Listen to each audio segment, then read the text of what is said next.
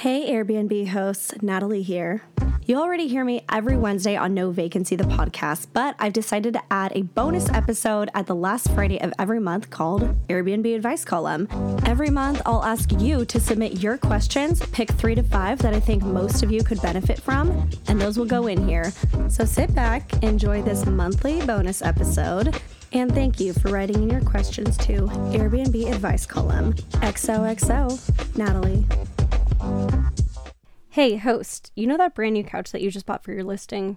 Oh, and the bed and the mattress, and all your high quality linens, and that whole outdoor furniture set? Did you know that you could have saved up to 40, 50, or even 60% on those? There's no catch and there's no cost. All there is is Minoan. As a host, you can sign up to Minoan's group pricing option for free and start shopping from over 200 of your favorite home furnishing brands. It's as easy as instead of adding to cart on the brand's website, add it to cart via the Minoan Chrome extension and watch the discounts start adding up. We all know that design and quality are essential for standing out as hosts in today's market, and nothing makes that easier than shopping via Minoan. I don't have to sacrifice quality for price with Minoan. I get the best products at the best pricing. Find the link in my show notes to get started and never pay full price again. Happy Friday, everybody, and welcome back to another episode of Airbnb Advice Column with your host, Natalie Palmer. We've got a few questions teed up for you today, and to kick things off, we have this question from Morgan who said, Should I ask guests for $50 for extra cleaning or eat the cost for a good review? Note we only have two reviews. Morgan, even if you had 100 reviews, I would not charge $50 extra for extra cleaning. My question is actually why did the cleaning cost $50 extra? The way I see this, and I don't know if it's you cleaning it or if you have a cleaner, but some cleanings, let's be honest, most of them, it's almost like the guest was never there. I would say seven out of 10 of my cleanings, you could walk in and it looks like the guest was never there. Yeah, they've used towels and you obviously have to wash the bedding and everything, unload the dishwasher, but they've, like most people, do leave it pretty clean. So the other three out of 10 guests that do leave a heavier footprint, as I like to call it, that's not worth an extra 50 bucks to me the way I see it is that the cleaners, their their pay, if you're paying a flat rate for every cleaning, it comes out in the wash. Some cleanings will go way faster and it won't be as much work, but that helps compensate for the times when it is a lot rougher and they have more to do. The only time ever that I would consider charging the guest for cleaning would be if there was so much involved to where I had to delay the next person's check in or possibly block off that night. If I have to block off that night, then I will charge the guest for the cost of that night I blocked off. If we have to push back the next guest check in and I want to refund them a hundred bucks or something to be nice, I will make this current guest who left the mess be the one who covers that refund. So there shouldn't really be a case, in my opinion, where you are charging $50 for an extra cleaning. It should just all kind of even out over time. So I'm curious where that extra cost is coming in. But yeah, that's my answer. Whether or not you are on your second review or you've got a 100, I wouldn't charge $50 extra for cleaning really in any case.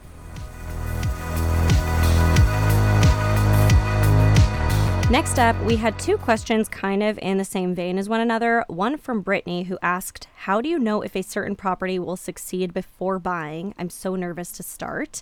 And Rachel asked something similar how to pick your first property. Both of you are going to be very excited to tune in to next Wednesday's episode. I recorded that just this morning, so you haven't heard it yet, but we have Kenny Bedwell on, who is the CEO and founder of STR Insights.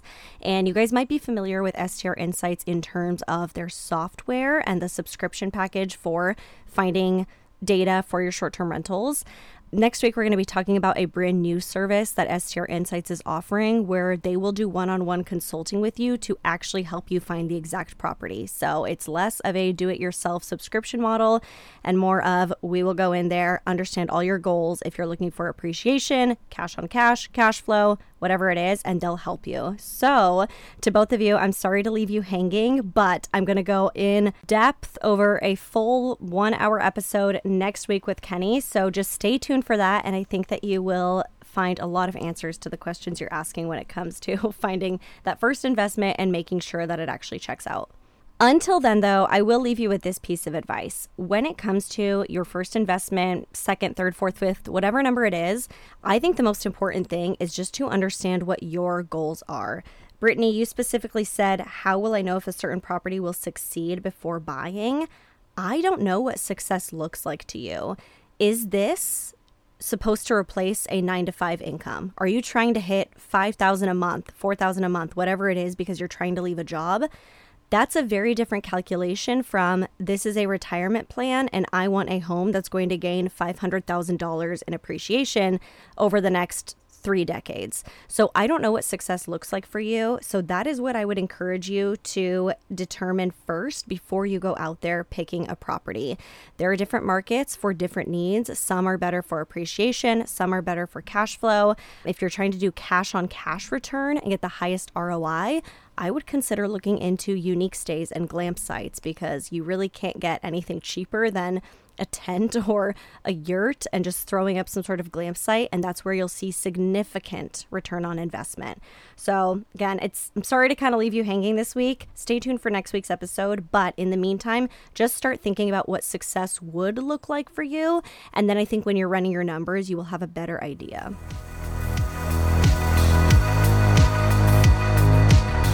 Britt asked sofa bed, should I make it for each stay or leave sheets with blankets? I would always recommend just providing sheets and blankets and pillows for the sofa bed.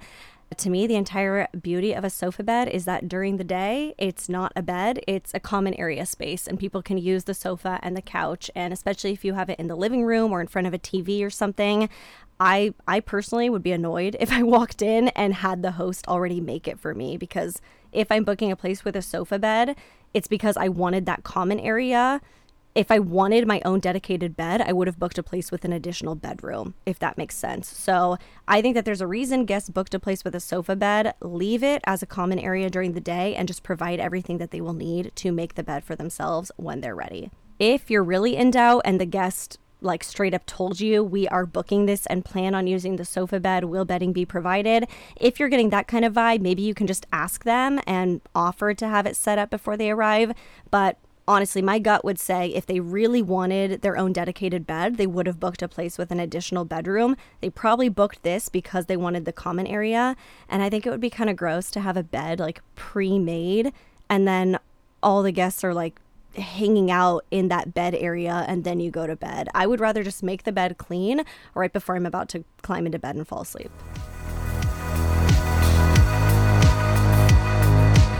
Next up, we have Maggie who asked how to keep linens and towels soft. I don't know if I've been living in the dark ages or what, but I just discovered this. Did you guys know that if you put two cups of white vinegar into your washing machine load, it acts like a fabric softener. It is amazing. And no, your clothes do not smell like vinegar after. It's been so good. I started doing it because I was randomly getting like little grease and weird little splotchy stains in my clothes and after some research found out that that can be caused by your fabric softener so i did a couple loads with white vinegar just to rinse that out and i ended up feeling like my clothes were honestly softer than when i use fabric softener i also feel like fabric softener i personally love the smell of it but i know that guests are very sensitive to smells sometimes and i don't want to overpower them with certain scents that they might not be down for. So from this moment forward, I decided I am actually no longer buying fabric softener. I am switching over to just buying a gallon of distilled white vinegar, and we'll be adding two cups of that to every load that we do from now on.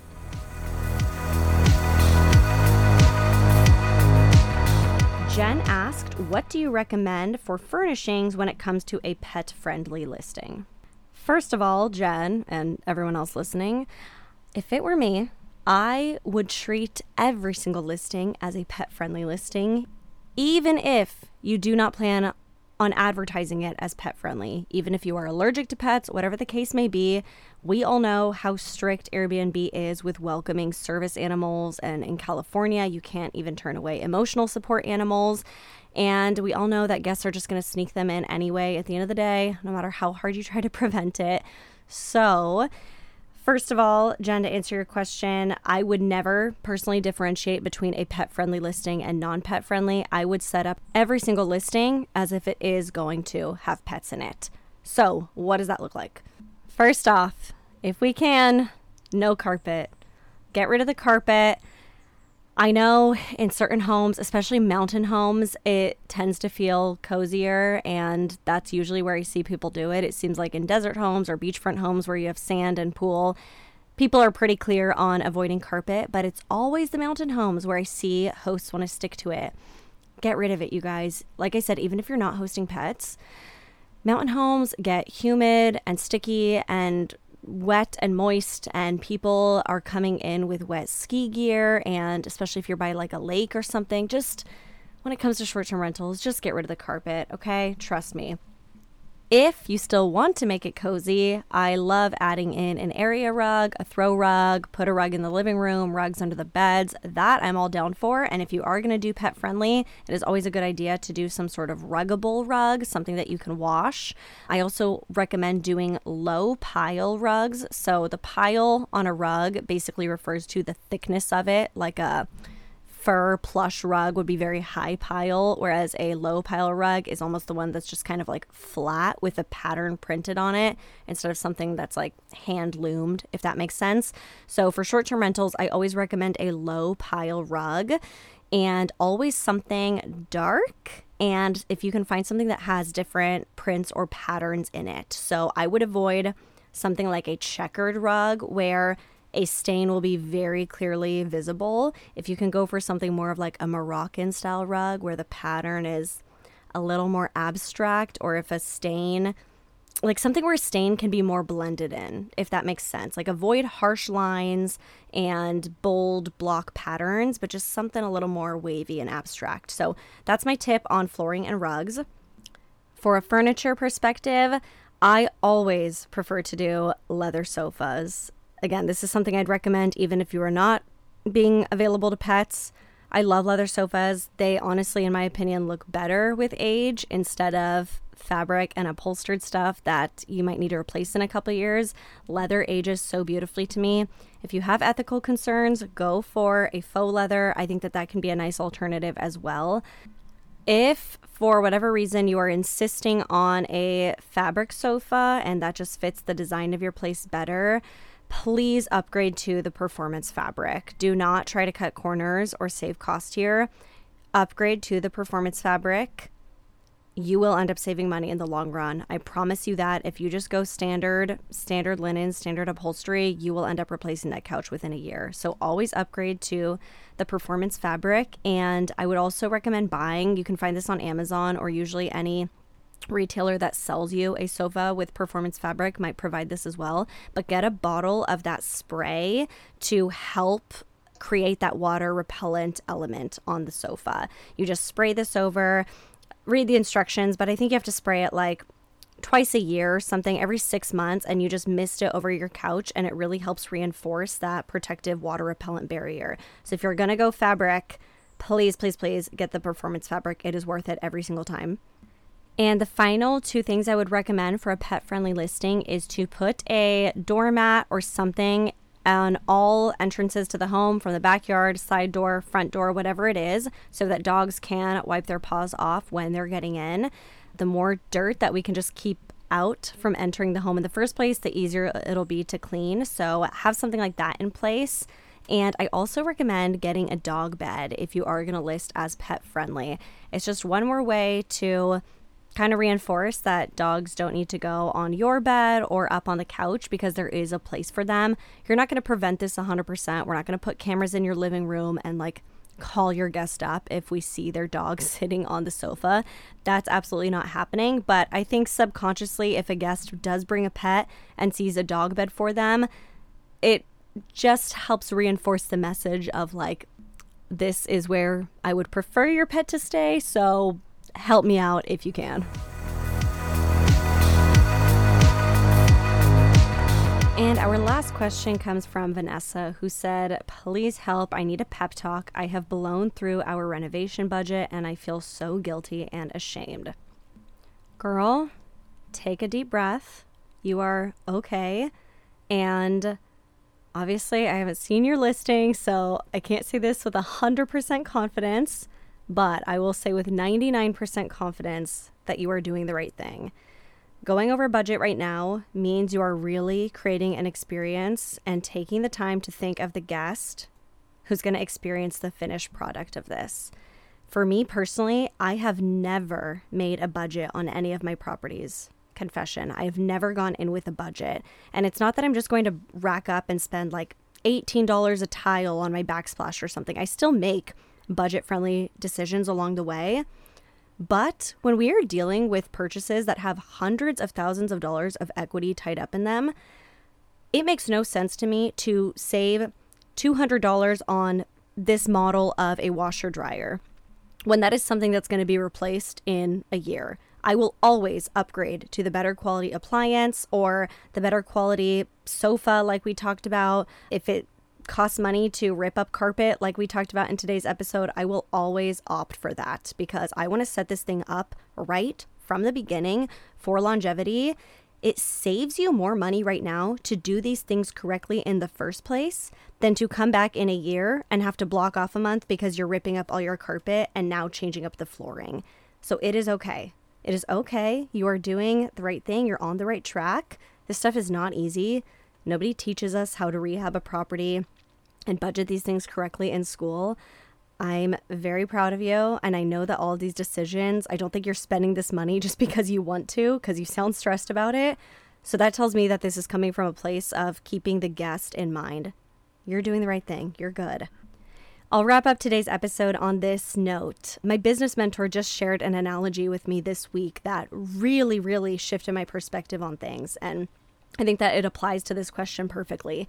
I want you to picture a pendulum where on one side of the pendulum swinging, you have being broke, struggling, scarcity mindset, living paycheck to paycheck, constant pain, constant stress, and overwhelm.